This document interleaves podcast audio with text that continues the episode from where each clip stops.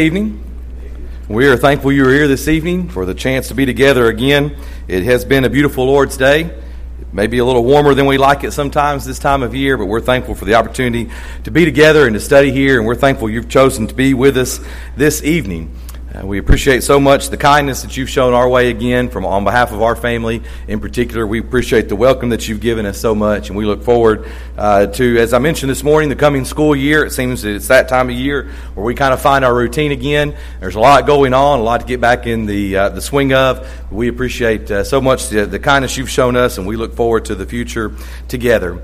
Uh, tonight, we're going to take a look at a, a couple of reminders. It's a very simple lesson. Uh, the PowerPoint didn't take very long. We're only going to have two slides tonight. It's the two critical reminders that you see there, or the blanks that you see if you've got your bulletin in front of you. But as I mentioned to you this morning, there's times that I like to do a lot of reading, try to, to catch up on things, to try to see what others are thinking sometimes, and share in thoughts. And I came across an article a few years ago, and really the title of it was entitled A Critical Reminder. One critical, we're going to make it two tonight, but a critical reminder for Christians in times like these. Now, I had part of that left off for the sake of our bulletin and the title tonight, but a critical reminder for Christians in times like these. Well, what do we mean sometimes when we say that? Times like these. You know, it seems that oftentimes in our world today we lament something along the lines of that. Times like these, or in days like today, or the world that we live in today. And a lot of times when we say that, we're using it in a negative sense. It's a way that kind of gets us down because we look around us and we don't like the things we see, and somewhat rightfully so. But yet we make statements sometimes. We talk about what they are doing, or, or in times like these. We say that, what do we mean? Well, this article was actually penned about uh, three years ago in 2015, in the days that followed after the Supreme Court's ruling in favor of homosexual marriage. And so, if you recall back to that, and maybe you don't remember that exact date, you know, I don't remember where, where I was in that particular moment, as we sometimes do in, in certain things in history. But if you remember back just a few years ago, we were somewhat worried about maybe the future of our country or the things that were being decided. I'll never forget when we had just moved to Dunlap 12 years ago. We hadn't been there very long, and Brother Brad Harrub came to Dunlap and held sort of a weekend gospel meeting or a weekend seminar and I don't remember the year exactly, but it was around the time that out in Texas there was discussion about some of the, the lawmakers in Texas, I guess in particular, uh, making a ruling to the effect that preachers would not be able to preach against certain things like homosexuality. And of course, the fear kind of went through a lot of people that all of our preachers were going to end up in jail and everybody was going to be in trouble because there were going to be laws like this in times like these. Well, that didn't exactly come to fruition that way. I don't look back at that and say that we weren't necessarily, our fears weren't necessarily rational, because certainly when we hear things like that, it makes us nervous. To think that we might be put in prison, or of course, we would not even think about our life being in danger, maybe as they did during the New Testament, but whether it's our life or prison time or something along those lines, we fear our freedom being taken away from us here in this country, even this free country that we live in. So this article was penned during times like these. But I would submit to you, and I think you would agree, the 2015 or 2007 or 8, around that time, I think when that particular meeting happened, that wasn't the first time that this has ever happened. Some of you may recall 1973. Roe versus Wade. There were probably a lot of Christians at that time that thought the world was going to end or, or the, the country was never going to be the same. And there was a, that was a bad situation. But again, that wasn't the only time that there were times like these. We go all the way back through many different years throughout history and even throughout this country's history. We can even go all the way back to Genesis chapter 6. Do you remember the passage there in Genesis chapter 6 and verses 5 and 6? Bible says, Then the Lord saw that the wickedness of man was great in the earth, and that every intent of the thoughts of his heart were only evil continually. There's a lot to unpack in that verse. every intent only evil continually. We look at the world around us sometimes today and we get very frustrated and upset. Again, somewhat rightfully so. But when we look back through the history of the world and in the history of the Bible, there's been a lot of times that God has looked upon the earth and would have been very disappointed in the way that people were acting. Not only the world, but even his own children, we might say, that he would be disappointed in. When we think about these times that, that people would say, times like these, that we really get down on our society and on the world, a lot of times Christians have the defeatist attitude. You know, it's an attitude that pops up sometimes whenever there's a lot of uh, things going on about Islam or, or, radical Islamists who are out there maybe causing terror and doing things. That kind of defeatist attitude that, that we don't know what's going to happen. And of course, I believe we need to be realistic about what's going on in the world. We need, as Christians, to take action where we can, to try to defeat evil whenever we have the opportunity. But all of these things that we've discussed doesn't necessarily mean that America's in a downturn that signals doom, despair, or hopelessness. You know, a lot of times when we see things like this happen, we do see Christians somewhat try to rally together or rally around each other, even on things like social media. A lot of times, the author of this particular just brief article, and I want us to expound upon it tonight, but he mentions Psalm chapter 46 and verse 10. Psalm 46 and verse 10 Be still and know that I am God. I will be exalted among the nations, I will be exalted in the earth. A lot of times Christians will rally together and they will try to share thoughts like that and they will try to encourage each other. We can't let ourselves get overwhelmed by the world. And also, I would submit to you this evening, we can't let our worldly friends and family see Christians who are sometimes so earthly focused. And don't get me wrong, when we see laws like that passed that really make us nervous, that really worry us about the future of this country and what we might or might not be able to say, there's a little cause for concern. We should be concerned about that. We should write our congressmen and women. We should speak up and try to remain, make it remain that we have the opportunity to have free speech. But sometimes when we get so wrapped up in those things, people would look at us and see our earthly focus and wonder what it is that's bothering us so bad when we also go to church services somewhere, when we also study our Bible, when we also claim to have faith and trust in God, why are these things tearing us, tearing us down so hard and so bad sometimes? We know that Jesus' Jesus' kingdom was never of this world, and our hope is in a much higher victory than that of any kind of political victory, that of any kind of military victory. You know, the other situation that came to my mind that you may think of is the last few election nights right? Whether you are on one side or the other, and we're not going to go there in the sermon. I know that, right? My first few Sundays, but I know not to get into, get into all that. Whether you are on one side or the other, you can think back to 2016, 2012, whatever you want to go. And there's a lot of folks that thought the world was going to end because so and so might be elected president.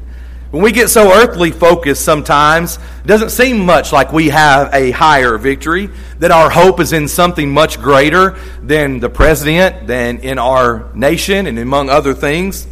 Tonight, what we want to look at for just a few moments are two critical reminders for Christians, but I would submit to you as well, two biblical truths that we need to keep in mind in times like these. And yeah, I use that a little loosely when we think about the times that we're living in and the world that we are living in. It's easy to look back on things and, and point fingers and say, how could they not have seen that coming or why were they that way? But certainly there is nothing new under the sun. And as we think about the world we live in, we need to remember these things as well. Number one, tonight, this world is not our home. We sing it, we sing it a lot sometimes. It's one of my favorite songs. But do we really mean it when we sing those words? You know, we like to think about heaven. We like to think about that home that we hope to have one day, that our hope is in. And we like the words that the Bible uses. Just a few to mention to you tonight. We like John chapter 14 in verses 2 and 3. John 14, 2 and 3. You remember what Jesus says there? He uses that M word mansions. We like to think about those mansions whether they are two or three story houses or whether they're as big as we imagine when we think about mansions, that's the word that we like to think about. And when Jesus tells those who are there right after he's washed the disciples' feet, in my Father's house are many mansions. We like that idea. We like to think about our home being that way. What about Matthew chapter 6 and verse 20? Matthew chapter 6 and verse 20 in the Sermon on the Mount there, Jesus talks about where our treasure should be. And we look uh, around us here on this earth, and we look at our bodies that are sometimes falling apart. We look at things in our house that sometimes fall apart, things that are always running down. We think about moth and rust that doth corrupt. We think about thieves that break in and steal. And we turn our eyes from those earthly things to that heavenly place where our treasure should be stored up, where none of those things can touch it, we like that idea as well of thinking about our home. Or about Hebrews chapter 11 and verse 10. Hebrews chapter 11 and verse 10, speaking of faithful Abraham. Faithful Abraham, the Hebrew writer says, For he waited for the city which has foundations, whose builder and maker is God. What a comforting thought to think about whether it is some kind of two or three story mansion as our earthly minds think of, or just a beautiful home in heaven, a city whose foundation, whose has foundations, whose builder and maker is God. This world is not our home. But one thing that we've heard rather frequently over the years, as we mentioned some things, whether it's 1973, 2015, 18, whatever it is, one thing that we've heard frequently is that maybe all this evil in America means that Jesus is going to come back soon. Again, if you watch TV, if you watch the news, you hear, hear, a lot of people who will sell you a lot of different things. Many people would have you believe that all this evil means that Jesus is coming back soon. Of course, they totally forget Matthew chapter 24 and verse 36 and many other places that we can make the definitive claim. You know, there's a lot of things I can stand before you tonight and say, I don't know this 100% for sure. But I think one thing I can stand before you tonight and say is Matthew chapter 24 and verse 36, among other places, we can make the definitive claim because no one knows when he'll return. But while we can make that, what that statement says, think with me for just a moment. What that statement says, though, when people say that kind of thing about all the evil must mean that Jesus is coming soon, what that statement seems to show sometimes is that maybe we or others have given America these United States of America a special place in God's plan. That once America is done, then God will be forced to come back. But you know what we have to keep in mind is that the United States of America, albeit great in many ways, is just another of the many empires that have come and gone in world history, and that God has brought each of them up, and God has taken each of them down as He has seen fit. If you've got your Bible, turn over to the book of Daniel for just a moment. Hopefully, some of you have that marked if you're in the auditorium class here on Wednesday night. Because we've been talking about Daniel. We've just really got into the very beginning of the book of Daniel. But Daniel chapter 4 and verse 17.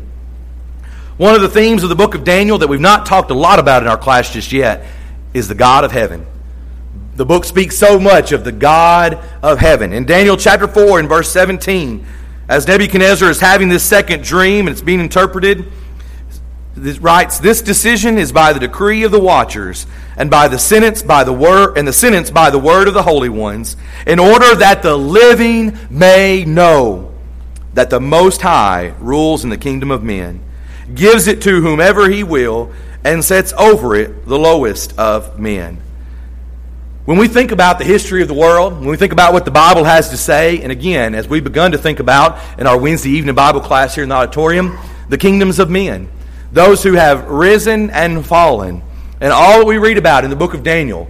Yeah, I've asked them in class multiple times. Try to put yourself in Daniel's shoes and understand what he's thinking. The uneasiness that comes from number one, being in captivity, but number two, seeing the different folks that are in charge during his time there as he is a captive and as he is under these different rulers. And as he looks and spans across that, there could be a lot of worry. There could be a lot of doubt. But that, that statement there in verse 17, that the Most High rules in the kingdom of men, gives it to whomever he will. We must realize that the United States of America, again, as free, the freedoms that we have and as great as it can be, is another Rome or another Babylon or whatever we want to put up there. And that tying our fortunes, that tying our fortunes or our trust in God to America's success is a little bit short sighted sometimes. You know, again, I, am not advocating up here that we don't vote, that we don't participate, that we don't get involved in things in our country, because we certainly should. We're thankful for the freedoms that we have, but we must be careful that we don't try to take the United States of America and slide it up to the top spot above God or anything else. The other thing that we must remember as we think about this first point is that many of our fellow Christians around the world today and throughout the history of the church have never had the luxury of living in these United States of America, and they've remained faithful as well. If you have your Bibles, turn to Philippians chapter 4 for just a moment. Philippians chapter 4. Again, we can be thankful for this great country, but when you look around us, when you think about those who are meeting in secret, who are worried about their ability to be able to preach the gospel, stand up in front of a group and proclaim the good news of Jesus Christ, we are very lucky to have that luxury of living in these United States of America. We can't be so spoiled to think that God will come in and save us from any undergoing, un, or excuse me, save us from undergoing any hardship. We have to be prepared to serve Him in every situation. Philippians chapter 4, beginning in verse 11, Paul kind of talks about this when he says, Not that I speak in regard to need, for I've learned in whatever state I am to be content. I know how to be abased, and I know how to abound. Everywhere and in all things I have learned both to be full and to be hungry, both to abound and to suffer need. And of course, the passage that many know all so well I can do all things through Christ who strengthens me. Paul is saying here, not that, of course, I can be superhuman or that I can do anything if I believe in God, but yes, I can endure anything. Yes, I can be content in any situation I find myself in. And Paul says, I am prepared to serve him in any situation. Is that the way that we feel about things? Again, not that we should not be concerned about who's leading our country or the laws that are being made or passed, but when we really think about who's in charge and where our home is, then that's important. Yes, the different battles over the tax bracket or over our money, that affects us and how we can take care of our family, and we need to be concerned about that. But when we think about where our home really is, when we think about things a little differently, and that's something that we need to be reminded of from time to time. When we put our eyes on Christ and on the gates of heaven, our primary concern for preserving our American way, what we know of these United States of America, suddenly seems more trivial when we think about the gates of heaven. When we think about that home that is waiting for us. When we think about being with God for eternity. You know, I don't think we can fully grasp that. I use this example from time to time, but there was a professor one time, the story is told at Freed-Hardeman, uh, who was in the science department, and he wanted to describe eternity. And he was a little bit, uh, uh, had his eccentric ways. The story goes that he walked up to the chalkboard and put a piece of chalk on the board and walked across the front of the board and drew a line as he was walking on the board and walked right out the classroom and then never came back. he was seen walking around the campus with that chalk a little while longer, you know, a little while later, still drawing that line, so to speak, imaginary line, trying to describe what eternity is. And I don't think he ever really described it because he couldn't. We're not able to. We, we miss that sometimes thinking about eternity. But when we think about this world, it's not our home. It's important for us to put faith in God, not to get so caught up in what's going on around us sometimes, but to put our trust in Him, live faithfully, live faithfully among the people that we come in contact with, and things will be a lot better for us as we're reminded of that fact. And then, number two, tonight, the battle is over. I told you it was a simple lesson. The battle is over. Of course, we don't mean the battle for morals in today's culture. We don't mean the battle for the hearts and minds, not only of you and me, but especially our young people, but the eternal battle between Christ and Satan, good and evil, life and death. Battle's over. You know, John used Jesus' words to repeatedly remind his readers that no matter what the world does, how badly they persecute God's people, how sinful the world becomes, no matter what the world does, we have nothing to fear. If you have your Bible, turn to John chapter 16. John chapter 16 and verse 33, first of all. John 16 and verse 33.